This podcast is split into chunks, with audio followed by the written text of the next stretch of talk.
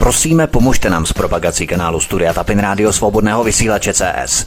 Pokud se vám tento nebo jiné pořady na tomto kanále líbí, klikněte na vaší obrazovce na tlačítko s nápisem Sdílet a vyberte sociální síť, na kterou pořád sdílíte. Jde o pouhých pár desítek sekund vašeho času. Děkujeme.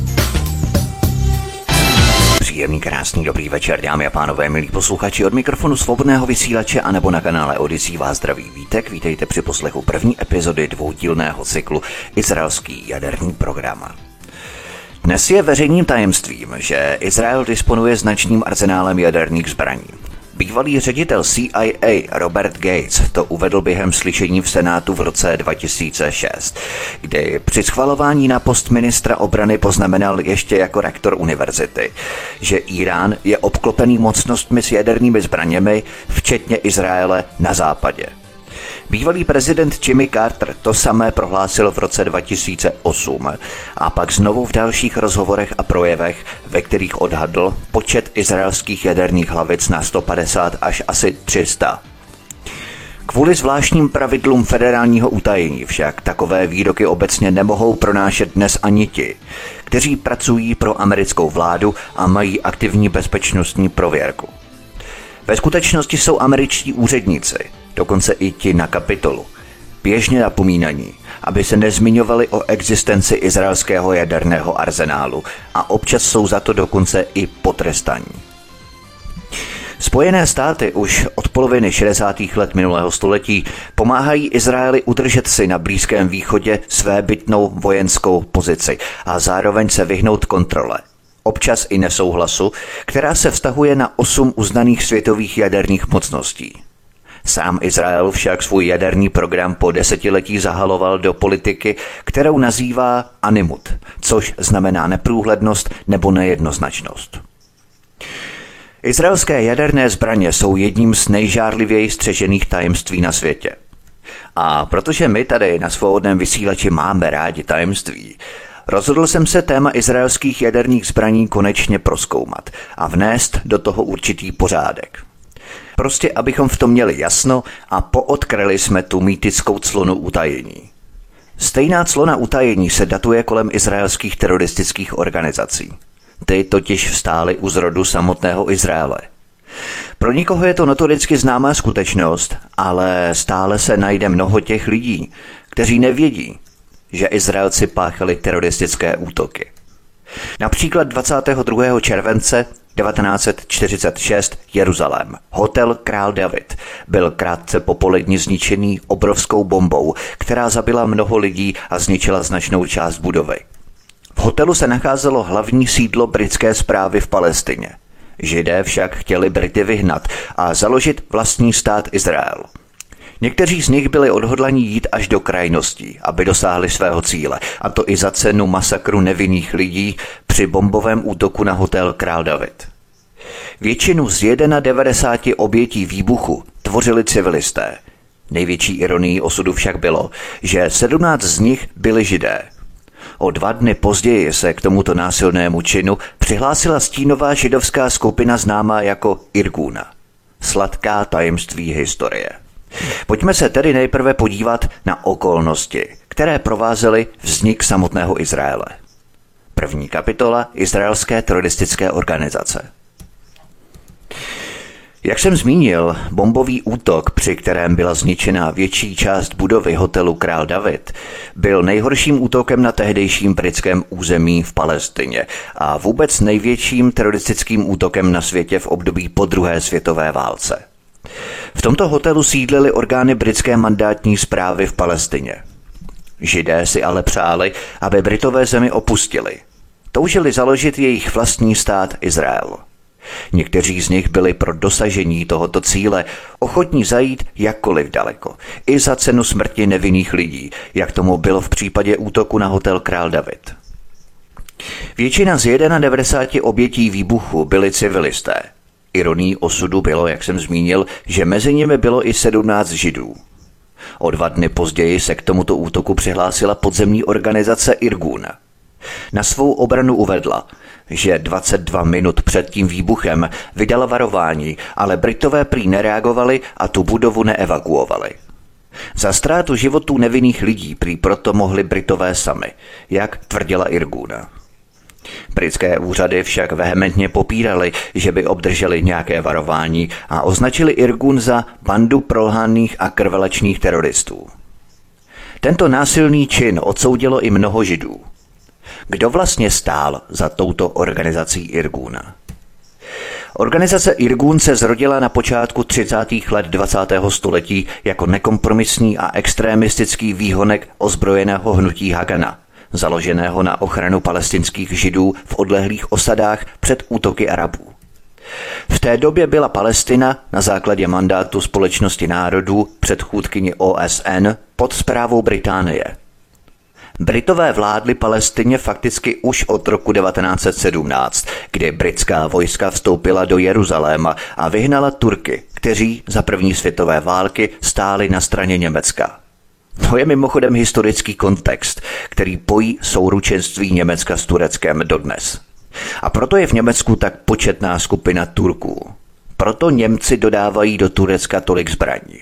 A proto Angela Merkelová podepsala s režipem Tayyipem Erdoganem vyděračskou dohodu 16. března 2016, že Erdogan zastaví vlnu uprchlíků z Turecka do Evropy výměnou za každoroční výpalné 5 miliard euro, což se potom zvyšovalo. Turecko stálo za první světové války po boku Německa.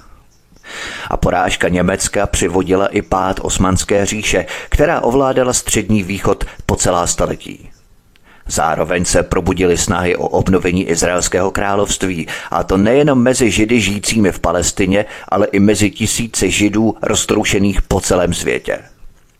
Když o šest let později v roce 1923 začal mandát Společnosti národů platit, proudilo už do svaté země, kterou považovali za svůj právoplatný domov, tisíce Židů. To se však střetávalo s odporem palestinských Arabů. Netrvalo dlouho a začaly židovské osadníky, zvláště ty ve venkovských oblastech, přepadat a zabíjet. Dnes se karta obrátila a je tomu právě naopak. Ani obava z násilí však příval přistěhovalců nezastavila.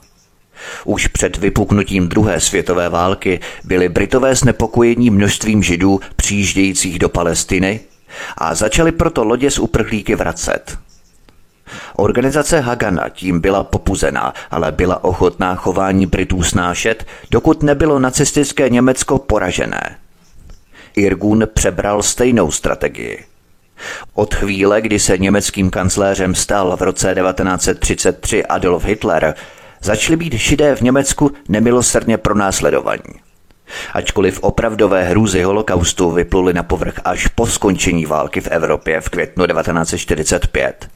Židé bojující proti britské správě v Palestině věděli, že Hitler hrozil vyvražděním celému národu tedy těch nesprávných židů, ne těch, kteří ho sponzorovali a zásobovali ho jako David Rockefeller přes Standard Oil a tak dále. Hitler musel být proto poražený za každou cenu, i kdyby to znamenalo paktovat se s dlouhodobými okupanty Brity. Všichni židé ale nebyli téhož názoru. Například Abraham Stern, zakladatel tzv. Sternova gengu, skupiny, která se oddělila od Irgunu, dával přednost spojenectví s mocnostmi osy – Nejprve nadbíhal italskému diktátorovi Benito Mussolinimu v naději, že kdyby Itálie ovládla střední východ, Mussolini by umožnil vznik židovského státu v Palestině. Po Mussoliniho porážce v severní Africe obrátil Abraham Stern svou pozornost k samotnému Adolfu Hitlerovi. To je další paradox historie. Židé hledali pomoc u Adolfa Hitlera. Abraham Stern se totiž domníval, že když bude spolupracovat s Hitlerovým Německem a to vyhraje válku, Hitler vyžene Brity z Palestiny a dovolí mu založit totalitní nacistický židovský stát.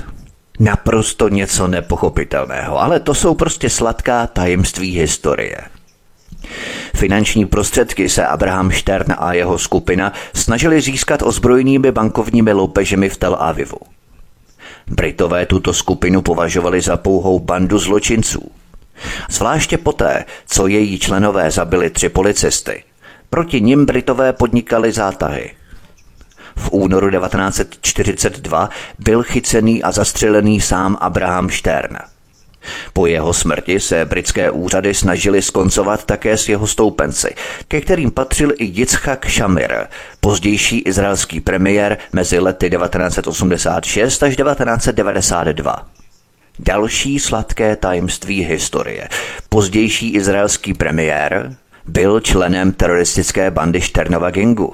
Jacchak Shamir. A sám Abraham Stern hledal pomoc u Adolfa Hitlera.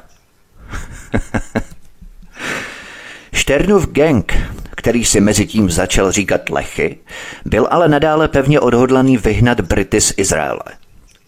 4. listopadu 1944 spáchali členové Lechy dosud nejhorší zločin. Atentát na prominentního britského politika Lorda Moyna – Lord Moyne, člen slavné irské rodiny Guinnessů, známe třeba irské pivo Guinness, byl v té době jmenovaný ministrem rezidentem, nejvyšším představitelem britského impéria v oblasti.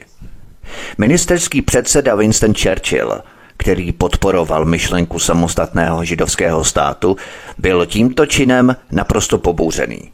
Šokovaní byli i židovští představitelé – Doktor Chaim Weizmann, vůdce sionistického hnutí a později první izraelský prezident, vyzval Židy v Palestině, aby skoncovali s teroristy a odmítli jim jakoukoliv pomoc. Vrahy Lorda Moina a palestinské Židy nakonec dopadl rozvášněný dav a předal je policii. 11. ledna 1945 byli odsouzení k smrti a o dva měsíce později oběšení. Členové Lechy se ale nedali zastrašit a jejich boj proti Britům naopak ještě zesílili. Mnoho židů mělo už ale násilí pokrk. Bylo jim jasné, že tato cesta nikam nevedla. Po výzvě předsedy židovské agentury Davida Ben Guriona předali informátoři britským úřadům jména zhruba 700 osob podezřelých z terorismu. Mezi nimi byli nejen členové Lechy, tedy původního Šternova gengu, ale také členové Irgunu. Od prosince 1943 stál v čele Irgunu Menachem Begin, který se mezi lety 1977 až 83 stal izraelským premiérem. Takže tady máme hned dva pozdější izraelské premiéry, kteří byli členy teroristické organizace Šternova gengu, později Lechy. Menachem Begin 1977 až 83, dokonce vůdce teroristické lechy, a Yitzhak Shamir 1986 až 92, který byl stoupencem předchozího Šternova gengu a také teroristické lechy. Nádhera, prostě nádhera. Kdo by to byl řekl teď, že? V tu dobu ale byla na hlavu Menachema Begina vypsaná odměna 2000 liber. Sionistka Golda Meyerová, pozdější premiérka Izraele, která s americkým prezidentem Richardem Nixonem v září 1969 dohodla to mlčení o izraelském jaderném arzenálu, k tomu se dostanu potom ještě samozřejmě, tak tato Golda Meyerová tehdy odsoudila teroristické organizace a označila je za fašistické. Golda Meyerová a David Ben Gurion byli ochotní pomáhat Britům v potírání členů Irgunu a Lechy. Uvědomovali si, že britská vláda nikdy nezvolí ke vzniku samostatného židovského státu, dokud tu budou mít slovo násilní extrémisté. 7. května 1945 Týden po Hitlerově sebevraždě Německo vyhlásilo bezpodmínečnou kapitulaci, tedy den před oficiálním koncem druhé světové války 8. května. Židé, ze kterých mnozí bojovali po boku spojenců, teď doufali, že nebude trvat dlouho a vítězné mocnosti povolí vytvoření židovského státu v Palestině. V Británii ale tato otázka nebyla na pořadu dne. Zvláště poté, co se vlády ujali lejbristé v čele s Klementem Etlím. Po skončení války se tisíce židů snažilo dostat za každou cenu z Evropy do Palestiny. Britové ale stále nebyli ochotní uvolnit přísná imigrační pravidla.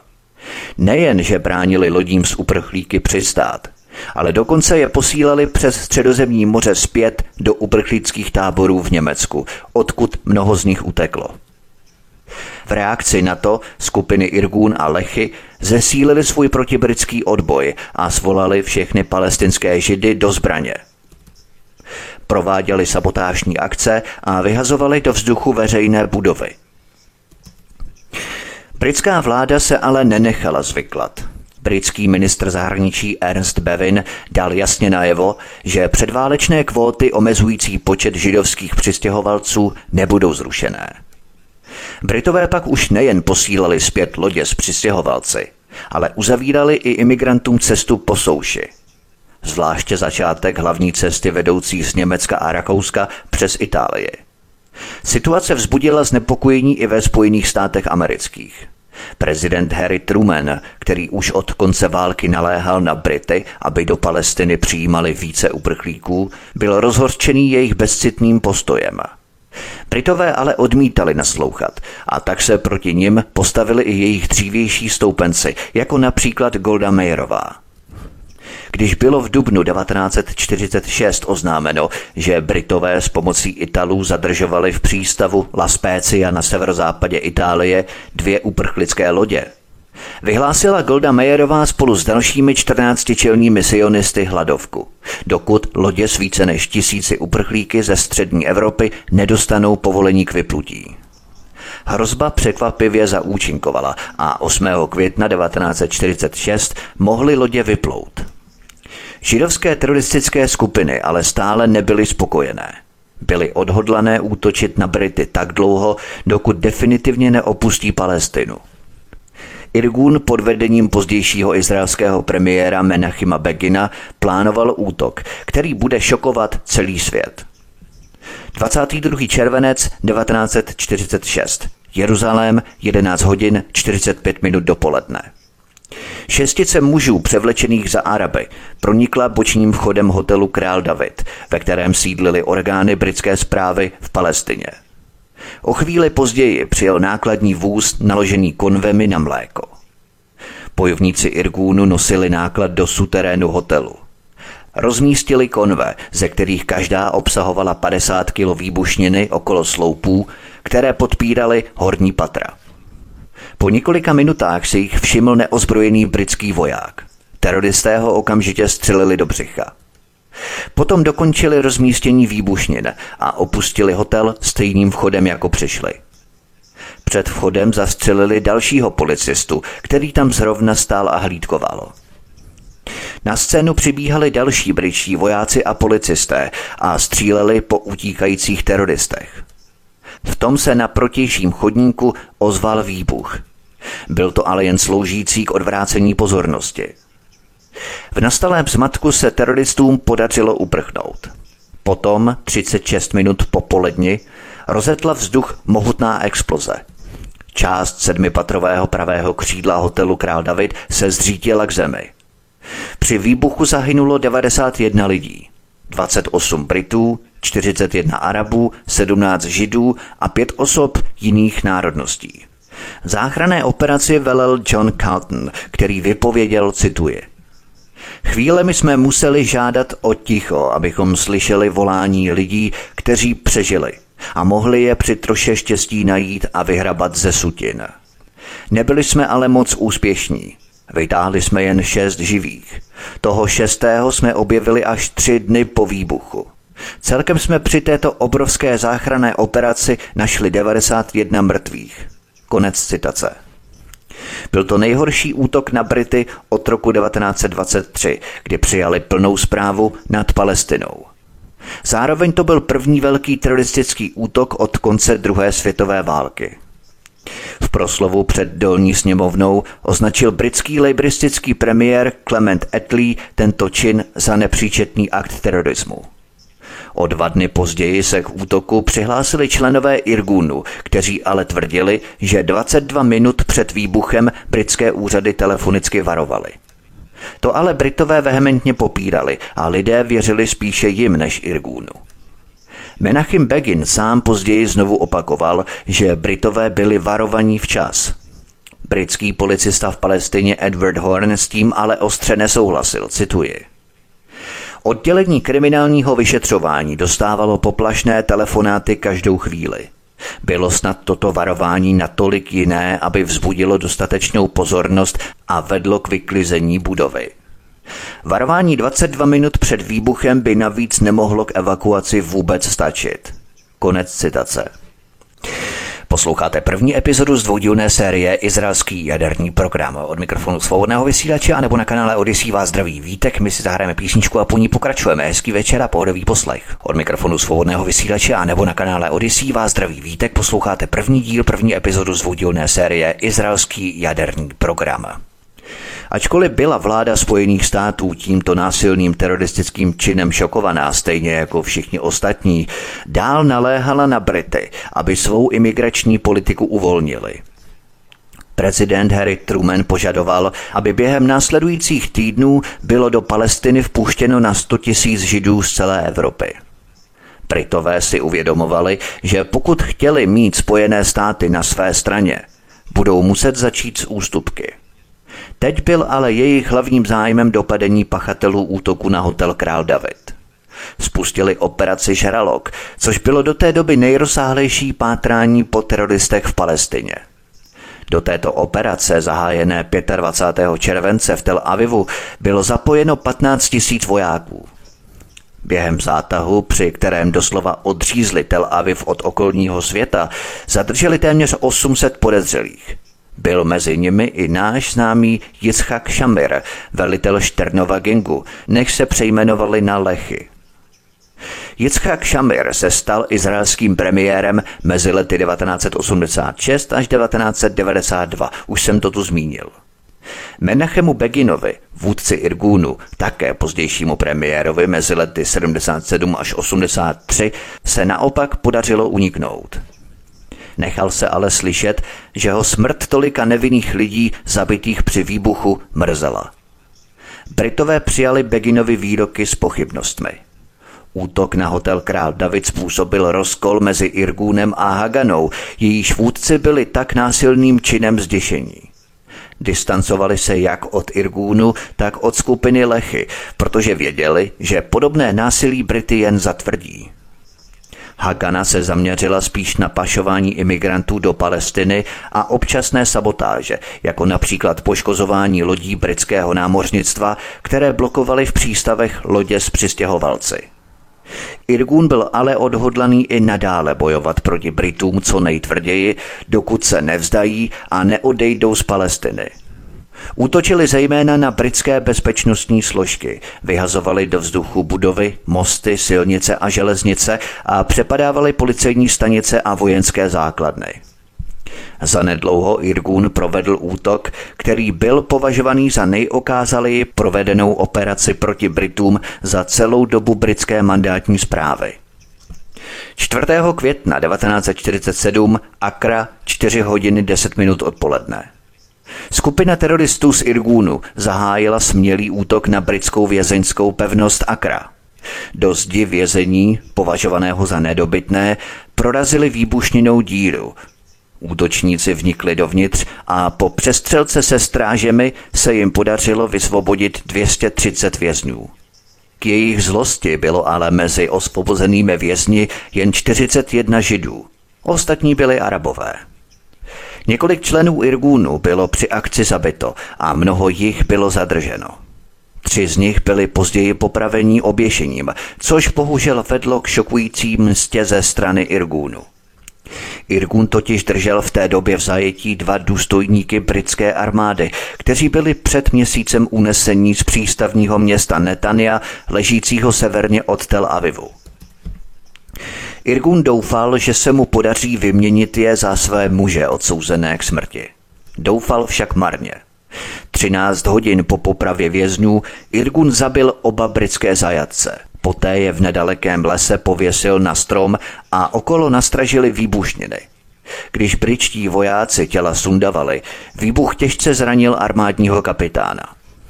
Vražda britských zajatců zbudila všeobecný odpor – Přední židovští představitelé, včetně Goldy Meyerové, vyjádřili svou hlubokou lítost. Hagana, která se zcela distancovala od Irgunu, označila incident za hanebný. Představitelé Hagany byli tak zděšení, že dokonce spojili síly s Brity, aby v oblasti Netania zajistili bezpečnost. Byli přesvědčení o tom, že teď už bylo jen otázkou času, kdy Britové opustí Palestinu. Zároveň byli připraveni i hned zaplnit vákum, které vznikne po odchodu vojsk. Britové ale nadále zarytě bránili příjezdům dalších přistěhovalců. V polovině července 1947 bylo z lodě Exodus násilně odvlečeno více než 4 tisíce uprchlíků. Byli eskortovaní do přístavu v Haifě a na třech lodích poslaní do Francie. Po příjezdu do Francie ale odmítli opustit loď. Ta je nakonec odvezla do Německa, kde byli internovaní v uprchlických táborech. Od té doby to trvalo už jen rok a podařilo se jim dostat do Palestiny znovu, tentokrát natrvalo. Britská dolní sněmovna svolala své poslance z letních dovolených ke krizovému jednání o zhoršující se situaci v Palestině. Britové už byli vyčerpaní udržováním pořádku v Palestině. Měli tu přes 100 tisíc mužů a přesto se jim nedařilo s násilnostmi skoncovat. OSN si také uvědomila, že konflikt neměl konce. Jak příslovečné pro dnešní stav, kdy je to přesně naopak, že? To už OSN evidentně nevadí. V listopadu 1947 valné schromáždění OSN doporučilo ukončit britský mandát a rozdělit Palestinu na dva samostatné státy. Na arabskou Palestinu a židovský Izrael. Svaté město Jeruzalém, které si nárokovali jak arabové, tak židé, mělo ale zůstat pod zprávou OSN. Britové měli zůstat v Palestině, dokud nedojde k předání vlády. Tomu mělo ovšem dojít až 1. srpna 1948. Britská vláda s tím souhlasila. Nakonec dokonce překvapivě posunula datum na ještě dřívější termín, na 15. květen 1948. Arabové v Palestině se z budoucího rozdělení země logicky příliš neradovali. Byli přesvědčeni o tom, že ustavení vlastního rozpínavého státu židů bude především k jejich škodě. V listopadu 1947 se v egyptské Káhyře sešla Arabská liga. Její členové odmítli plán OSN a před politickou dohodou dali přednost vojenskému řešení nekonečného konfliktu mezi Araby a Židy. V době, kdy do vzniku samostatného státu Izrael zbývalo už jenom šest měsíců, propuklo násilí mezi palestinskými Araby a Židy naplno. Došlo k mnoha krvavým střetům. Hagana se ale do násilností nezapojila. K jejím čelním představitelům teď patřil Jetzchak Rabin. Tento budoucí dvojnásobný premiér Izraele věděl, že jednoho dne budou muset Arabové a Židé dosáhnout nějaké dohody. K tomu bylo ale ještě hodně daleko a jak víme dnes, dohody byly vrtkavé, nestálé a dočasné, protože Izrael si ukousává stále větší území pásma Gazy v Palestině. 14. května 1948 vznikl oficiálně stát Izrael.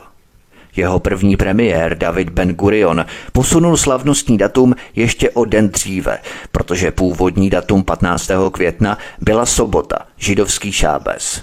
Během šábesu by nikdo z Židů nemohl zvednout pero a podepsat deklaraci nezávislosti. To by bylo považované za práci, která je o šábesu zakázaná. Britové začali opouštět Palestinu 15. května 1948, jak bylo domluveno. Mnoho zemí, včetně Spojených států amerických a Sovětského svazu, stát Izrael neprodleně uznalo – David Ben Gurion vybídl Haganu, aby vyšla z podzemí a stala se základem armády nového státu izraelských obraných sil IDF. Připojili se i někteří členové Irgúnu a Lechy. Většina jich ale dala přednost vlastní cestě. Načasování vzniku vlastní armády nemohlo být příhodnější, protože během několika dní napadli čerstvě vzrozený stát Izrael, vojska Sýrie, Jordánu, Egypta, Libanonu a Iráku. Až v lednu 1949 se podařilo dosáhnout křehkého příměří. Rozvoj Izraele ale i nadále podkopávaly občasné akty terorismu. Největšímu z nich došlo v Jeruzalémě dne 17. září 1948, kdy byl v autě obklíčený a zavražděný švédský diplomat Folke Bernadotte. Atentátníky byli členové Šternova gengu, později Lechy. Bernadotte totiž popudil vedení Šternova gengu, včetně Itzhaka Shamira, protože jako vyslanec OSN mající za úkol vyjednat podmínky mírové smlouvy mezi Židy a Araby navrhoval, aby zprávu nad Jeruzalémem měli Arabové. Izraelská vláda atentát okamžitě odsoudila. Premiér David Ben Gurion už dále nehodlal tolerovat žádná podzemní hnutí a nařídil okamžitě zatknout všechny známé členy Šternova gengu. Udařil i na Irgun, kterému dal lhůtu 24 hodin, aby jeho členové odevzdali zbraně a rozpustili organizaci. Potom je postavil před jasnou volbu. Buď se připojí k izraelským obraným silám IDF, anebo budou stíhaní a souzení. V květnu 2003 tedy 55 let po vzniku nezávislého státu Izrael, odtajnil britský národní archiv přísně tajný dokument z pravodejské služby MI5 nazvaný Současné tendence v Palestině. Dokument ze srpna 1946 odhalil, že Šternův gang plánoval založit svou buňku v Londýně a spáchat atentát na tehdejšího britského ministra zahraničí Ernsta Bevina – podle údajů tajných služeb už měl Šternův gang pro tuto misi vybrané a připravené lidi. Na poslední chvíli byl ale tento atentát odvolaný, protože vedení Šternova gengu se rozhodlo soustředit se na činnost v Palestině. V květnu 1948 se původní teroristé stali součástí vysoké izraelské politiky. Bývalí terorističtí vůdcové přijali demokracii a začali hovořit jménem své země.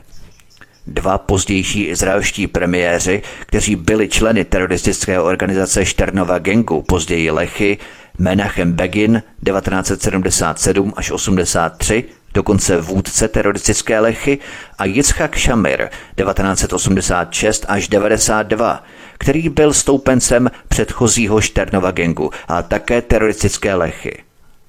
Později se také dostanu třeba k Benjaminu Netanyahuovi, který byl zase blízkým přítelem hollywoodského filmového producenta a zároveň agenta Mossadu Arnona Milchana. Arnon Milchan byl zase zodpovědným za zajištění životně důležité technologie obohacování uranu pro izraelské jaderné zbraně. Další izraelská premiérka Golda Meyerová zase s americkým prezidentem Richardem Nixonem v září 1969 dohodla americké mlčení o tomto izraelském jaderném arzenálu, o kterém američané a celý svět mlčí dodnes. A například Šimon Peres, pozdější izraelský premiér, zakládal samotný izraelský jaderný program v Dimoně. Na těchto základech stojí stát Izrael a tito lidé ho řídí až dodnes. Pojďme se podívat na další kapitolu Americké memorandum Ticho o izraelském jaderném arzenálu. Jen málo lidí na světě si je vědomo skutečnosti, že žádný americký vládní úředník, včetně kongresmenů, se nesmí jakkoliv zmiňovat o izraelském jaderném arzenálu.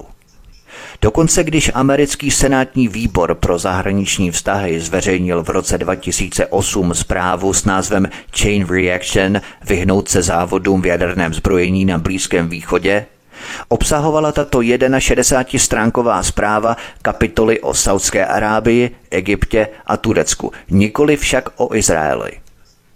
Tato zpráva nezaujímá stanovisko k existenci izraelských jaderných zbraní, uvádí se ve zprávě. Ačkoliv Izrael oficiálně nepřiznal, že vlastní jaderné zbraně, v regionu a mezi odborníky ve Spojených státech panuje široká schoda, že Izrael disponuje řadou jaderných zbraní. Izraelský jaderný arzenál, podle odhadů některých pozorovatelů, čítá až 200 taktických jaderných zbraní, které mohou být na cíl dopravené vzduchem, po zemi anebo po moři. Tento zákaz, jakkoliv hovořit o izraelských jaderných zbraních, je uvedený v buletinu amerického ministerstva energetiky se stupněm utajení tajné, který byl vydaný 6. září 2012 a nese číslo spisu 2TVPN 136. Předmět sdělení zní pokyny pro zveřejňování informací týkajících se dopadů izraelského jaderného potenciálu. Bylo by zajímavé dozvědět se, jak přesně text memoranda zní, ale navzdory opakovaným pokusům získat kopii podle zákona o svobodném přístupu k informacím je celé tělo dokumentu zcela začerněné. Je ovšem známé, že memorandum je v podstatě příkazem, který vydala ještě někdejší administrativa Baracka Obamy, aby zabránila jakémukoliv úředníkovi učinit komentář, který by mohl být interpretovaný tak, že federální vláda uznává, že Izrael má jaderné zbraně. Na své první tiskové konferenci v roce 2009 prezident Barack Obama na otázku zkušené washingtonské novinářky Helen Thomasové zda ví o nějaké zemi na Blízkém východě, která má jaderné zbraně, Barack Obama odpověděl, cituji, pokud jde o jaderné zbraně, víte, nechci spekulovat. Samozřejmě Barack Obama tehdy lhal a kličkoval. Ale tady vidíme, jak je téma izraelských jaderných zbraní tak třaskavé, tak explozivní, že i samotný americký prezident odmítl na tuto otázku přímo otevřeně odpovědět. První známou obětí tohoto buletinu byl specialista na jadernou politiku z Národní laboratoře Los Alamos James Doyle, který v únoru 2013 napsal v britském časopise Survival větu naznačující, že Izrael má jaderný arzenál. Objevila se v článku nazvaném Proč eliminovat jaderné zbraně, který prošel bezpečnostní prověrkou Los Alamos a vedle britského Survival vyšel také v časopise Mezinárodního institutu pro strategická studia. James Doyle byl popotahovaný a potom vyhozený za jednu větu. Tu vám teď ocituji. Jaderné zbraně neodradily Egypt a Sýrii od útoku na Izrael v roce 1973 ani Argentinu od útoku na britské území ve válce o Falklandy v roce 1982 ani Irák od útoku na Izrael během války v Perském zálivu v roce 1991. Uvedl Doyle v jeho kritice západní jaderné politiky. Jen tato drobná zmínka stačila k tomu, aby neznámý republikánský pracovník výboru pro ozbrojené služby americké sněmovny reprezentantů požadoval přeskoumání článku. Přestože tři specialisté v utajování v laboratoři dospěli k závěru, že článek neobsahuje žádná tajemství, Vyšší úředníci je přehlasovali a jako důvod pro Doyleovo odsouzení a prohlášení článku za tajný uvedli po jeho zveřejnění blíže nespecifikované porušení. Snížili mu plat, prohledali jeho domácí počítač a nakonec ho propustili. Dana H. Elinová, editorka Doylova článku v časopise Survival, v jejím komentáři, který zveřejnil Mezinárodní institut pro strategická studia v Londýně, uvedla, že každý, kdo se alespoň trochu orientuje v mezinárodních záležitostech, o těchto zbraních ví. Tvrzení vlády, že článek obsahuje tajemství, označila za směšné a uvedla, že Doylovo utrpení v rukou orgánů pro utajování není nic jiného než kavkovské. Posloucháte první epizodu z dvoudílné série Izraelský jaderný program. Od mikrofonu svobodného vysílače a nebo na kanále Odisí vás zdraví vítek. My si zahrajeme písničku a po ní pokračujeme. Hezký večer a pohodový poslech. Od mikrofonu svobodného vysílače a nebo na kanále Odisí vás zdraví vítek. Posloucháte první díl, první epizodu z dvoudílné série Izraelský jaderný program. Pojďme na další kapitolu Francie, Británie, Norsko. Pomocníci s izraelskými jadernými zbraněmi. Izrael začal vyvíjet jaderné zbraně už v 50. letech. Prozatím vám jedno sladké tajemství. Izraelský projekt jaderných zbraní by se nikdy nemohl rozběhnout bez obrovského přispění Francie. Právě Francie pomohla položit základy izraelského programu jaderných zbraní, k čemuž přispěl pocit viny za to, že Izrael zklamal v suezském konfliktu v roce 1956 sympatie francouzsko-židovských vědců, sdílení zpravodajských informací o Alžírsku a snaha prodat francouzské odborné znalosti do zahraničí. První francouzský reaktor se dostal do kritického stavu už v roce 1948, ale rozhodnutí o výstavbě jaderných zbraní bylo zřejmě přijaté v roce 1954, poté co Pierre Mendes France podnikl svou první cestu do Washingtonu jako předseda Rady ministrů tzv. francouzské čtvrté republiky. Na zpáteční cestě řekl svému pobočníkovi, cituji, je to přesně jako setkání gangstrů. Každý dává na stůl svou zbraň. Pokud nemáte zbraň, jste nikdo. Takže musíme mít jaderný program. Pierre Mendes France vydal příkaz k zahájení výroby bomb v prosinci 1954. A jak budovala svůj arzenál, prodávala Paříž materiální pomoc dalším státům usilujícím o zbraně, nejenom Izraeli. Francie třeba prodávala jaderné zbraně do Iráku nebo do závodu v Pákistánu. Na konci 50. let se tedy začala tajně stavět vědecká jaderná továrna. Během několika let se začaly šířit zvěsti o tom, co se v té továrně dělo, ale izraelská vláda už od začátku přijala politiku mrtvého brouka. Nic nepopřela, ale nic také nepotvrdila. Nicméně do izraelského střediska pro jaderný výzkum Dimona v Negevské poušti se nahrnuli francouzští inženýři, aby Izraeli pomohli postavit jaderný reaktor a mnohem tajnější přepracovací závod schopný oddělit plutonium z vyhořelého paliva z reaktoru. To bylo skutečné prozrazení toho, že izraelský jaderný program byl zaměřený na výrobu zbraní. Koncem 50. let žilo v izraelské Dimoně 2500 francouzských občanů, kteří ji proměnili z vesnice v kosmopolitní město s francouzskými liceji a ulicemi plnými Renaultů. Přesto se celé úsilí odehrávalo pod hustou rouškou tajemství. Francouzští pracovníci v Dimoně měli zakázáno psát přímo příbuzným a přátelům ve Francii i jinde, ale posílali poštu do falešné poštovní schrámky v Latinské Americe. Mimochodem, kdo myslíte, že tento jaderný reaktor v lokalitě Dimona zakládal? Byl to sám Šimon Pérez v tehdejším ministerstvu obrany a který také spolehlivě zajišťoval s francouzi nepřetržité spojení. Později se Šimon Peres stal izraelským prezidentem. To jenom, abychom znali ty souvislosti. Hlavním zprostředkovatelem z francouzi byl Šimon Peres, který měl na starost spojení s Francií. Třeba Britové byli zpočátku držení stranou a v různých obdobích jim bylo sdělováno, že obrovské staveniště je výzkumným ústavem pouštních pastvin a závodem na zpracování manganu. Američané, které Izrael i Francie rovněž drželi v nevědomosti, přelétávali nad Dimonou špionážními letadly U-2 ve snaze zjistit, co měli za lubem. Izraelci tehdy přiznali, že měli reaktor, ale trvali na tom, že slouží výhradně k mírovým účelům. Tvrdili, že to vyhořelé palivo posílali do Francie k přepracování a dokonce poskytli filmové záběry, jak je údajně nakládané na francouzské nákladní lodě. Izraelský jaderný reaktor potřeboval ke zmírnění štěpné reakce také oxid deuteria, známý také jako těžká voda.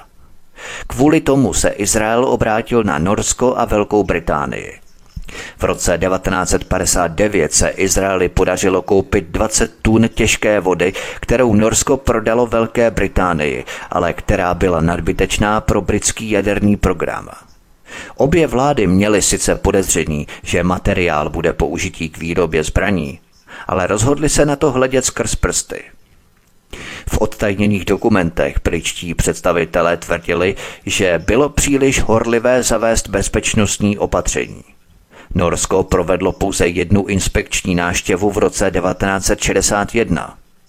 Bylo to přesně v tom roce, kdy John Kennedy zaslal onen dopis izraelskému premiérovi Davidu Ben-Gurionovi a v tomto dopise ho vybídl k zastavení vývoje jaderné zbraně. Na ten Kennedyův dopis se právě teď podíváme. Pojďme tedy na další kapitolu John Kennedy. Zastavme Izrael v jaderném programu. Jak už to tak bývá, Izrael má volnou ruku v tom, co je pro ostatní považované za zločinné jednání. Jeho jaderný program vznikl obrovskou a dodnes nevysvětlenou krádeží amerického uranu a zbrojní technologie. Na počátku 60. let prezident John Kennedy požadoval, aby Izrael přijal americké inspektory. Do izraelské Dimony byli vyslaní američtí fyzici, ale od začátku se jim nedostávalo vstřícného přivítání. Náštěvy se nikdy nekonaly dvakrát ročně, jak bylo s Kennedym dohodnuto, a byly opakovaně odkládané. Američtí fyzikové vyslaní do izraelského střediska pro jaderný výzkum v Dimoně si nesměli vzít vlastní vybavení a ani odebírat vzorky. Hlavní americký inspektor Floyd Kaller Odborník na získávání plutonia ve svých zprávách poznamenával, že v jedné z budov byly nově omítnuté a vymalované zdi. Ukázalo se, že před každou americkou náštěvou Izraelci postavili falešné stěny kolem řady výtahů, které klesaly o šest pater níž do podzemního přepracovacího závodu. Situace s Američany se začínala vyhrocovat. Zabránit šíření jaderných zbraní bylo ve skutečnosti hlavním cílem americké vlády, když se na počátku 60. let prezident John Kennedy ze zprávy CIA dozvěděl, že Tel Aviv vyvíjel jadernou zbraně. Kennedy tehdy řekl Izraelcům, aby svůj program ukončili, jinak riskují ztrátu americké politické a ekonomické podpory. Americká ambasáda v Izraeli předala telegram samotného Johna Kennedyho tehdejšímu izraelskému premiérovi Davidu Ben Gurionovi. Ten celý dopis jsem přeložil pro účely tohoto pořadu, protože se domnívám, že je velmi zásadní pro pochopení tehdejšího dobového kontextu a roli Johna Kennedyho. Cituji doslovné znění toho dopisu. Vážený pane ministerský předsedo, vítám váš dopis z 12. května a pečlivě jej studuji. Mezitím jsem obdržel od velvyslance Barbura zprávu o jeho rozhovoru s vámi 14. května ohledně opatření k náštěvě reaktoru v Dimoně. Rád bych k tomuto tématu připojil několik osobních poznámek. Jsem si jistý, že budete souhlasit, že pro celý svět neexistuje naléhavější záležitost než kontrola jaderných zbraní. Oba dva jsme to uznali, když jsme spolu hovořili před dvěma lety. Já jsem to znovu zdůraznil, když jsem se s paní Mayerovou setkal těsně po Vánocích. Nebezpečí plynoucí z šíření národních systémů jaderných zbraní jsou tak zřejmá, že je zde jistě nemusím opakovat. Právě kvůli našemu zájmu o tento problém se moje vláda snažila s vámi dohodnout pravidelné náštěvy v Dimoně. Když jsme spolu hovořili v květnu 1961, řekl jste, že můžeme využívat informace získané při první návštěvě amerických vědců v Dimoně, jak chceme, a že budete souhlasit i s dalšími návštěvami neutrálních osob. Na základě komentáře paní Majerové jsem předpokládal, že v této věci mezi námi nebude žádný problém. Jsme znepokojení dopady na světovou stabilitu, která by provázela vývoj jaderných zbraní Izraelem. Nedovedu si představit, že by se Arabové zdrželi toho, aby se neobrátili na sovětský svaz s žádostí o pomoc, pokud by Izrael vyvinul jaderný zbrojní potenciál se všemi důsledky, které by to mělo. Problém je však mnohem větší než jeho dopad na Blízký východ. Vývoj jaderných zbraní v Izraeli by téměř jistě vedl ostatní větší země, které se dosud takového vývoje zdržovaly, k pocitu, že musí následovat jeho příkladu. Jak jsem jasně uvedl na své tiskové konferenci 8. května, jsme hluboce zavázaní k bezpečnosti Izraele. Kromě toho, tato země, míněno Spojené státy, podporuje Izrael celou řadou dalších způsobů, které jsou nám oběma dobře známé. Dokážu dobře ocenit vaše obavy z vývoje v arabských státech. Nevidím však žádnou současnou ani bezprostřední jadernou hrozbu pro Izrael odtamtud.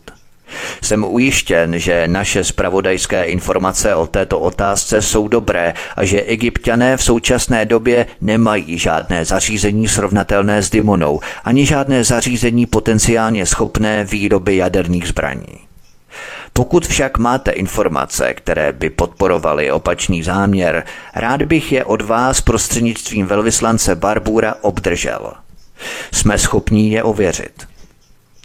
Věřím, že z tohoto poselství bude patrná naléhavost a perspektiva, v níž vnímám včasný souhlas vaší vlády s návrhem, který vám velvyslanec Barbur poprvé předložil 2. dubna. S pozdravem John F. Kennedy. Na tomto dopise Johna Kennedyho, tehdejšímu izraelskému premiérovi Davidu Ben Kurionovi, můžeme pozorovat, jak John Kennedy tlačil na Izraelce, aby upustil od vývoje jaderných zbraní. Proto jsem ten dopis celý přeložil, abychom do sebe nasáli a vstřebali dobový kontext, jak John Kennedy skutečně tlačil na Izrael jako poslední americký prezident na zastavení vývoje jaderných zbraní. John Kennedy byl ale zabitý dříve, než byly podniknuté jakékoliv kroky k ukončení izraelského jaderného projektu. Pojďme ale na další kapitolu. Společnost Numek Izrael urychluje jaderný vývoj. Po smrti prezidenta Johna Kennedyho Izrael svůj jaderný program urychlil. Do roku 1965 získal suroviny pro bombu sestávající z vysoce obohaceného uranu pro výrobu zbraní. Tento vysoce obohacený uran vlastnila americká vláda a byl získaný od společnosti Numek v Pensylvánii. NUMEC je zkratkou pro Nuclear Materials and Equipment Corporation, ale budeme jí říkat NUMEC. Tato společnost NUMEC byla založená v roce 1956 a jejím zakladatelem a vlastníkem byl Zalman Mordechai Shapiro, šéf Pittsburghské pobočky sionistické organizace Ameriky. To protnutí to bylo více než zřejmé – Majitel této izraelské krycí společnosti Numex, Zalman Shapiro, měl už tehdy za sebou ohromnou cestu. Vytvořil třeba geniální inovaci pro jadernou ponorku Nautilus v 50. letech, ale později se také výrazně angažoval v honbě za nejpokročilejšími návrhy americké vodíkové bomby v 70. letech. Zalman Shapiro a jeho krycí izraelská společnost Numek byl pověřený tajnými schůzkami na nejvyšší úrovni s izraelskými spravodajskými agenty. Společnost Numek byla vedená nejlepšími izraelskými konstruktéry jaderných zbraní a bráněná Izraelem a jeho americkou lobby. Samotná společnost Numek byla dodavatelem obohaceného uranu pro americké vládní projekty, ale od počátku byla také zástěrkou izraelského jaderného programu. Hlavním sponzorem společnosti Numek byl David Loventhal. Tento David Loventhal jezdil nejméně jednou měsíčně do Izraele, kde se setkával se svým starým přítelem Majrem Amitem, který stál v čele izraelské rozvědky. Takže David Loventál, na jedné straně blízký přítel majitele Numeku Zalmana Shapirova a na druhé straně přítel s šéfem izraelské rozvědky Meirem Amitem. Prvotřídní kontakty. Po několika desítkách let se vynořily důkazy o roli Davida Loventála jako mezinárodního pašeráka uprchlíků mezi spojenými státy, Evropou a Izraelem, což bylo předtím, než začal financovat izraelskou krycí společnost Numek. Zakladatel společnosti Numek, Zalman Mordechai Shapiro, se spolu se svým blízkým přítelem a finančním sponzorem Davidem Loventálem zapojili do divoké tajné akce, jejímž cílem bylo převést nejcennější vojenský materiál na světě. Společnost Numek kryla dodávky obohaceného uranu do Izraele tvrzením, že se ten uran ztratil z pensylvánského závodu v Apollu společnosti Numek. Ty ztráty byly obrovské, protože se tehdy ztratilo, podržte se, téměř 600 kg uranu. A těchto 600 kg ztraceného uranu stačily na výrobu desítek zbraní. Do chvíle, kdy americká komise pro atomovou energii poprvé zjistila, že chybí značné množství tohoto materiálu pro výrobu atomových bomb, Panovala obava, že se dostal do Izraele, protože majitelé této izraelské krycí společnosti Numek byli propojeni s izraelskými jadernými a spravodajskými úředníky. Všichni tehdy připouštěli, že materiál se mohl dostat do Izraele a někteří vysoce postavení si byli jistí tím, že se tam skutečně dostal.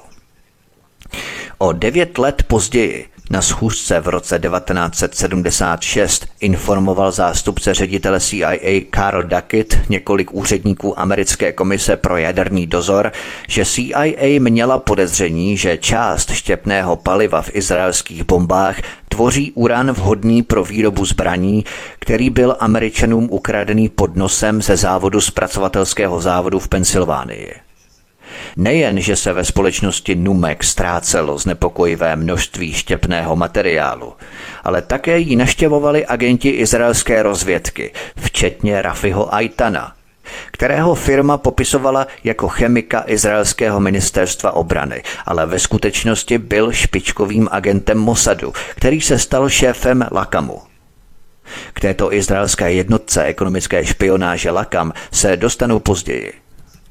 Viktor Gilinský, který byl jedním z amerických jaderných úředníků, které Duckett informoval, vzpomínal takto, cituji. Byl to jeden z nejkřiklavějších případů odkloněného jaderného materiálu, ale následky se zdály být pro zúčastněné osoby i pro spojené státy tak strašné, že nikdo nechtěl zjistit, co se děje. Konec citace. Vyšetřování bylo odložené a nebyla vznesená žádná obvinění. Pojďme na další kapitolu Loď plná uranové rudy pro Izrael. Obecně se má za to, že Izrael sestavil své první tři jaderné zbraně během krize vedoucí k šestidenní válce v roce 1967. Operace byla tak důležitá, že v roce 1968 zástupci společnosti Numek dokonce soukromně inkognito naštívili špičkového izraelského špiona Rafi Aitana, který později vedl proslulého izraelského agenta Jonathana Polarda. Rok 1968 se zapsal do dějin ještě další obrovskou operací izraelské tajné rozvědky – Izraelští agenti v roce 1968 zorganizovali zmizení celé nákladní lodi plné uranové rudy uprostřed středozemního moře. V takzvané aféře Plumbet Izraelci využili síť krycích společností, aby v Antwerpách koupili zásilku oxidu uranu, známého jako žlutý koláč – tento oxid uranu alias žlutý koláč byl ukrytý v sudech označených jako plumbet, což byl derivát olova, který byl poté naložený na nákladní loď pronajatou falešnou liberijskou společností. Tento prodej byl maskovaný jako transakce mezi německými a italskými společnostmi s pomocí německých úředníků, údajně výměnou za izraelskou nabídku pomoci Němcům s technologií ostředivek. Když tato loď z Heesberg zakotvila v Rotterdamu, byla celá posádka propuštěná pod záminkou, že loď byla prodaná a na její místo nastoupila izraelská posádka. Loď odplula do středozemního moře, kde byl náklad pod izraelskou námořní ochranou přeložený na jiné plavidlo. Americké a britské odtajněné dokumenty také odhalily dosud neznámý izraelský nákup asi 100 tun oxidu uranu, tedy žlutého koláče, z Argentiny v roce 1963 a nebo 64 aniž by byly dodržené záruky, které se obvykle používají při jaderných transakcích, aby se zabránilo použití jaderného materiálu ve zbraních. Oba prezidenti Spojených států od Lyndona Johnsona po Jimmyho Cartera tajně řešili, jak reagovat na bezostyšnou krádež amerického jaderného materiálu Izraelem, než se nakonec rozhodli celou záležitost pohřbít v tajných spisech. V roce 1968 oznámil ředitel CIA Richard Helms prezidentu Lyndonu Johnsonovi, že se Izraeli skutečně podařilo sestrojit jaderné zbraně a že jeho letectvo provádělo nácvik jejich svržení.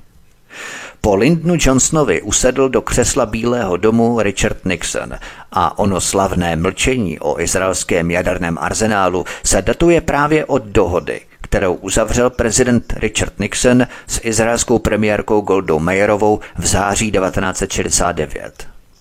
Žádný přepis této schůzky se neobjevil, ale podle izraelsko-amerického historika Ernera Kohena je zřejmé, že oba představitelé uzavřeli asi takovou dohodu. Izrael nebude testovat své jaderné zbraně ani neoznámí, že je vlastní, zatímco Spojené státy nebudou tlačit na Izrael, aby se jich vzdal nebo podepsal smlouvu o nešíření jaderných zbraní a zastavil každoroční inspekce v Dimoně, kde se nachází izraelské středisko jaderného výzkumu v Negevské poušti.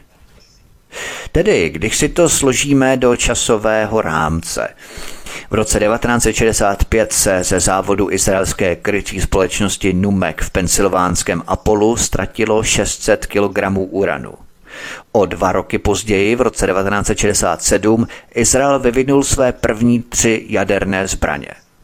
V roce 1968 zástupci společnosti Numek dokonce soukromně inkognito naštívili špičkového izraelského špiona Rafi Aitana, který později vedl proslulého izraelského agenta Jonathana Polarda. A v tomto stejném roce 1968 také zorganizovali zmizení celé lodě ve středozemním moři nadspané uranovou rudou.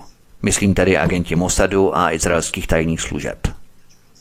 A v září 1969, to znamená ještě o rok později, americký prezident Richard Nixon a izraelská premiérka Golda Meyerová uzavřeli dohodu o mlčení o izraelských jaderných zbraních. Tehdejší poradce pro národní bezpečnost Henry Kissinger napsal prezidentu Richardu Nixonovi v memorandu z července 1969, které schrnovalo trvalou politiku Washingtonu, cituji. I když bychom v ideálním případě chtěli zastavit skutečné izraelské vlastnictví, ve skutečnosti nám jde při nejmenším o to, aby se izraelské vlastnictví nestalo zavedenou mezinárodní skutečností. Konec citace. V překladu, aby se o tom nikdo nedozvěděl.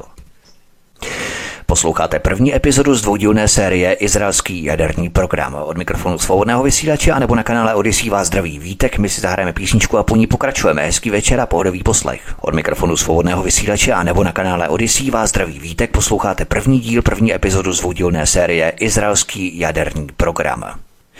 Pojďme na další kapitolu Agent přímo v Hollywoodu. Technologie k výrobě jaderných zbraní. Existovaly také fyzické důkazy související s odklonem uranu. Rafinovaný uran má technickou signaturu, která umožňuje identifikovat jeho zdroj.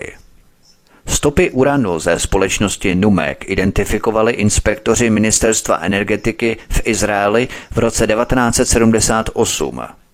CIA se odklonem obohaceného uranu ze závodu Numek také zabývala a dospěla k závěru, že byl součástí širšího programu, jehož cílem bylo získat pro Izrael technologie a suroviny pro jaderné zařízení.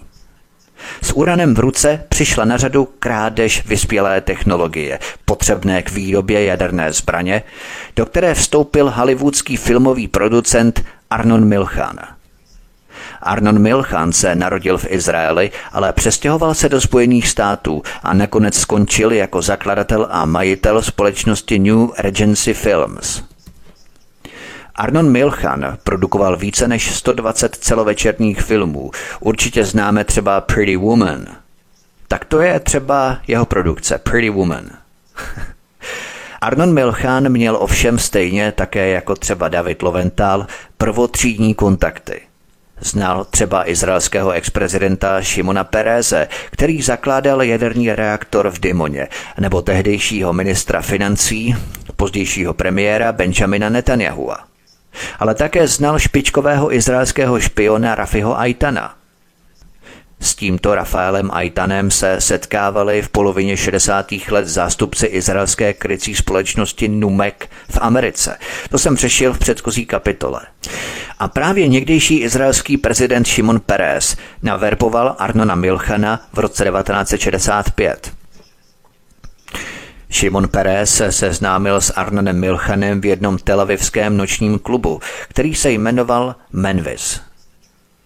Arnon Milchan, který tehdy vedl rodinnou firmu na výrobu hnojiv, se nikdy neohlížel zpět a hrál hlavní roli v izraelském tajném akvizičním programu.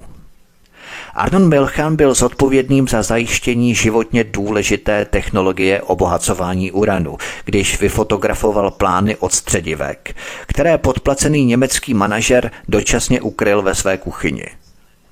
Stejné plány, které patřily k Evropskému konsorciu na obohacování uranu Urenko. Po druhé ukradl pákistánský zaměstnanec Abdul Khadir Khan, který je použil k založení programu obohacování uranu ve své zemi a k založení globálního pašeráckého jaderného biznesu, při kterém prodal tuto konstrukci Libii, Severní Koreji a Iránu. Právě z tohoto důvodu jsou izraelské centrifugy téměř identické s těmi iránskými. to jsou panečku náhodičky. Ale to bychom předbíhali. Vraťme se k našemu hollywoodskému producentovi a izraelskému agentovi Arnonu Milchanovi. Arnon Milchan se nechal na tiskové konferenci 28. března 2005 slyšet, že přispěl neuvěřitelnou částkou 100 milionů dolarů na založení nové izraelské univerzity – co je ale důležitější, Arnon Milchan v rozhovoru pro izraelskou televizi z 25. listopadu 2013 přiznal, že dlouhá léta strávená na Hollywoodu strávil jako agent izraelské rozvědky a pomáhal získat embargované technologie a materiály, které Izraeli umožnili vyvinout jaderné zbraně. Ale nebyl jen tak jenom obyčejným špionem. Arnon Milchan totiž pracoval pro Izraelský úřad pro vědu a styky, což je akviziční oddělení Mossadu, označované jako špionážní agentura Lakam. Tato tajná izraelská jednotka ekonomické špionáže Lakam, která měla za úkol zajišťovat technologie pro izraelský tajný program jaderných zbraní, Arnona Milchana naverbovala v 60. letech. Šéfem této tajné izraelské jednotky ekonomické špionáže Lakam byl tehdy Benjamin Bloomberg. Arnon Milchám v rozhovoru přiznal, cituji, Dělal jsem to pro svou zemi a jsem na to hrdý. Neměl tím určitě na mysli Spojené státy. Řekl také, že další velká hollywoodská jména byla spojená s jeho tajnými záležitostmi.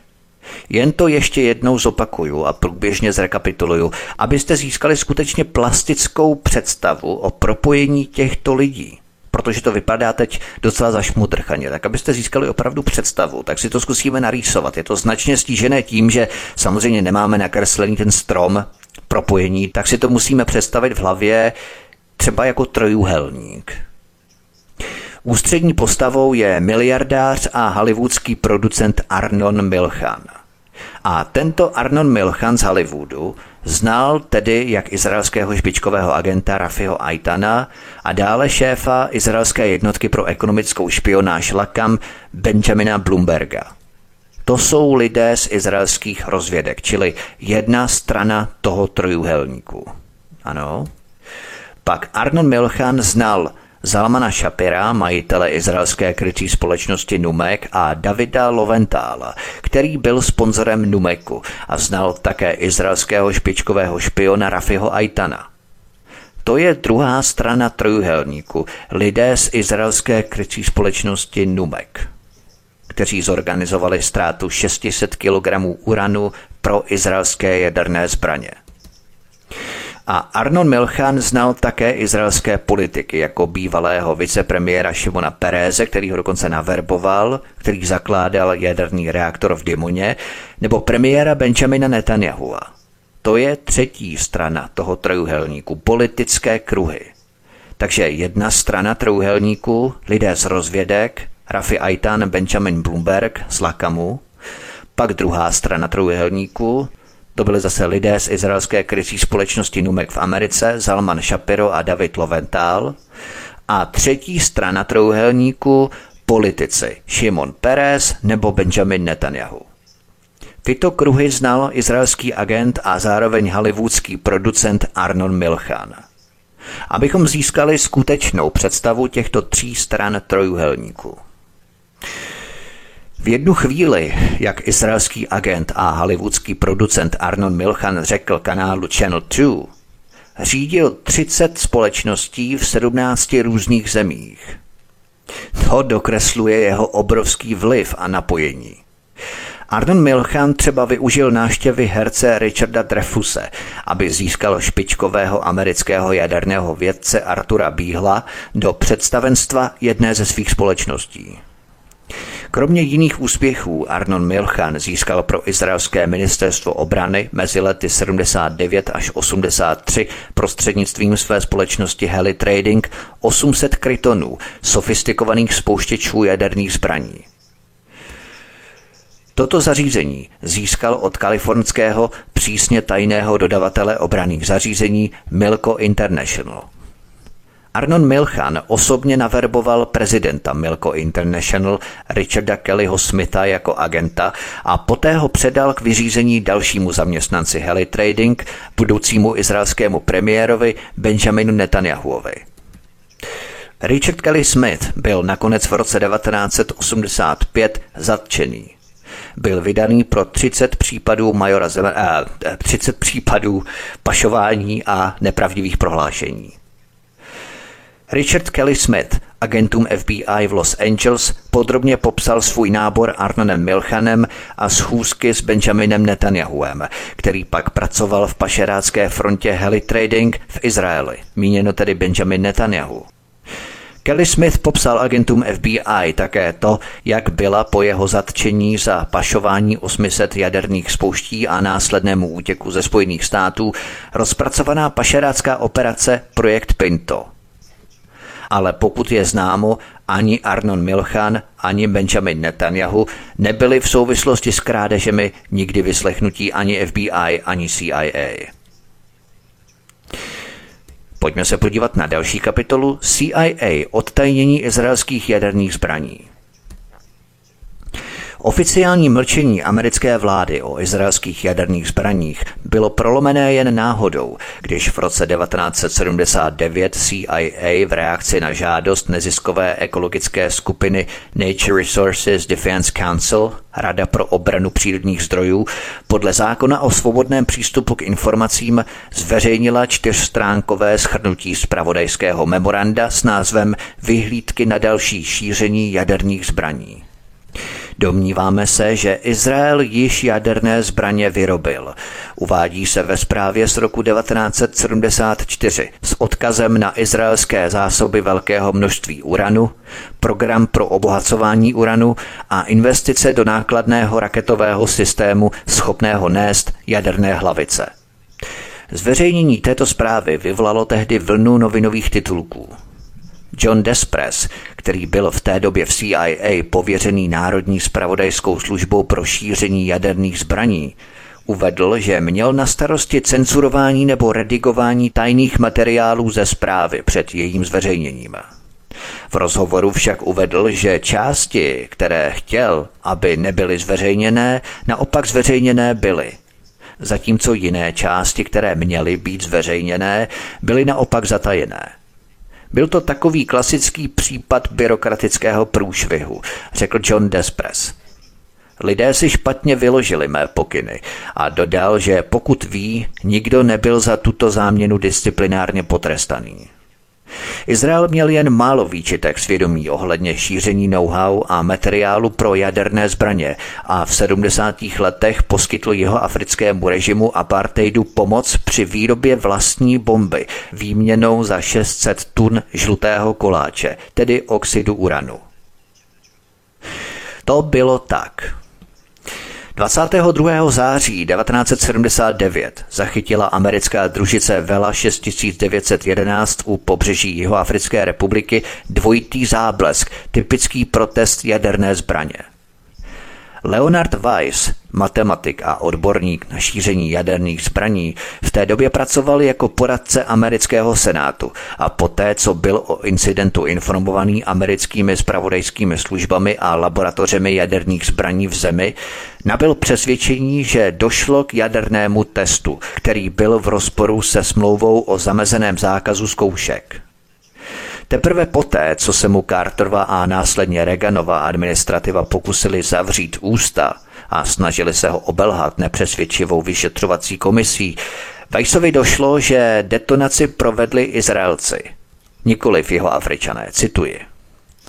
Bylo mi řečeno, že kdybych řekl, že šlo o test, Vytvořilo by to pro Spojené státy velmi vážný zahraničně politický problém. Nikdo vypustil něco, o čem Spojené státy nechtěli, aby nikdo věděl, dodal Weiss. Izraelské zdroje Vajsovi sdělili, že záblesk zachycený družicí Vela byl ve skutečnosti třetím ze série jaderných testů v Indickém oceánu, který Izrael provedl ve spolupráci s jeho Africkou republikou. Byl to průser, řekl mu jeden ze zdrojů. Byla bouře a my jsme si mysleli, že bude blokovat velu, ale v počasí byla mezera, okno a družice vela byla oslepená tím zábleskem. Konec citace. To by bylo všechno k prvnímu dílu o Izraeli a izraelském jaderném programu, o čem bude příští druhý díl, pokud by vás to zajímalo. Budu třeba vyprávět o pohnutém příběhu izraelského jaderného špiona Mordechaje Vanunua. Tento jaderný technik totiž vynesl v roce 1986 fotografie nákresů izraelských jaderných zbraní v podzemních prostorách Demony. Bylo to nejstřeženější tajemství Izraele a Mossadu se ho podařilo unést z italského Říma a uvěznit ho na 18 let, přitom 11 a půl roku v totální izolaci. Neskutečně pohnutý a fascinující příběh Mordechaje Vannua, tohoto prvního jaderného špiona Izraele. Dozvíte se víc, v příštím díle bude to velmi zajímavé. Potom se podívám na další citáty a výroky osob kolem izraelského jaderného programu, včetně New York Times, který překvapivě také o tomto jaderném programu napsal. Podívám se pod drobnohledem na vládu ex-prezidenta Donalda Trumpa a jejich totálního napojení a provázání na Izrael. Zmapujeme si všechny kroky Donalda Trumpa, nebo většinu z těchto kroků Donalda Trumpa, kdy naprosto servilně nadbíhal Izraeli. Konec konců měl to v rodině. Správce jeho nemovitostí byl americký velvyslanec v Izraeli David Friedman a jeho zeťák byl zase Jared Kushner, který podporoval hromadu organizací spojených s ilegálními izraelskými obcemi nebo osadami na západním břehu Jordánu. Ty všechny si ukážeme a popíšeme, stejně jako se podívám na šokující milosti Donalda Trumpa v poslední den jeho působení v Bílém domě. Dobrá polovina těchto omilostněných osob byli jeho židovští přátelé, kteří páchali tvrdou trestnou kriminální činnost. Proč by je také jinak omilostnil, že, kdyby nic nepáchali? Několik těchto výtečníků si popíšeme, včetně jejich kriminální minulosti.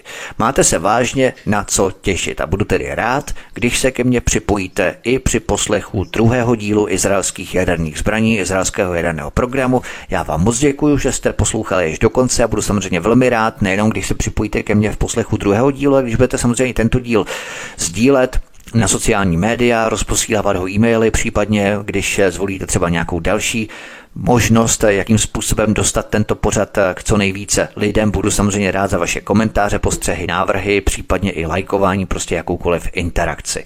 Prosím také, zaregistrujte se na kanále Odyssey a zvolte také tlačítko odebírat na tomto kanále, kanále Studia Tapin Radio Svobodného vysílače. A nejenom odebírat, ale samozřejmě můžete zvolit tlačítko zapnout oznámení, což vám zajistí, že nepřijdete o žádné další pořady, respektive díly jakékoliv, které uveřejním na svobodném vysílači a které odvysíláme, protože vám se to objeví jednak na prohlížeči a jednak o tom budete informovaní. Takže to je velmi důležité, já vám děkuju. Mějte se všichni hezky od mikrofonu svobodného vysílače a nebo na kanále Odyssey vás zdraví Vítek a těším se na vás při poslechu druhého dílu izraelského jaderného programu. Prosíme, pomožte nám s propagací kanálu Studia Tapin Rádio Svobodného vysílače CS. Pokud se vám tento nebo jiné pořady na tomto kanále líbí, klikněte na vaší obrazovce na tlačítko s nápisem Sdílet a vyberte sociální síť, na kterou pořad sdílíte. Jde o pouhých pár desítek sekund vašeho času. Děkujeme.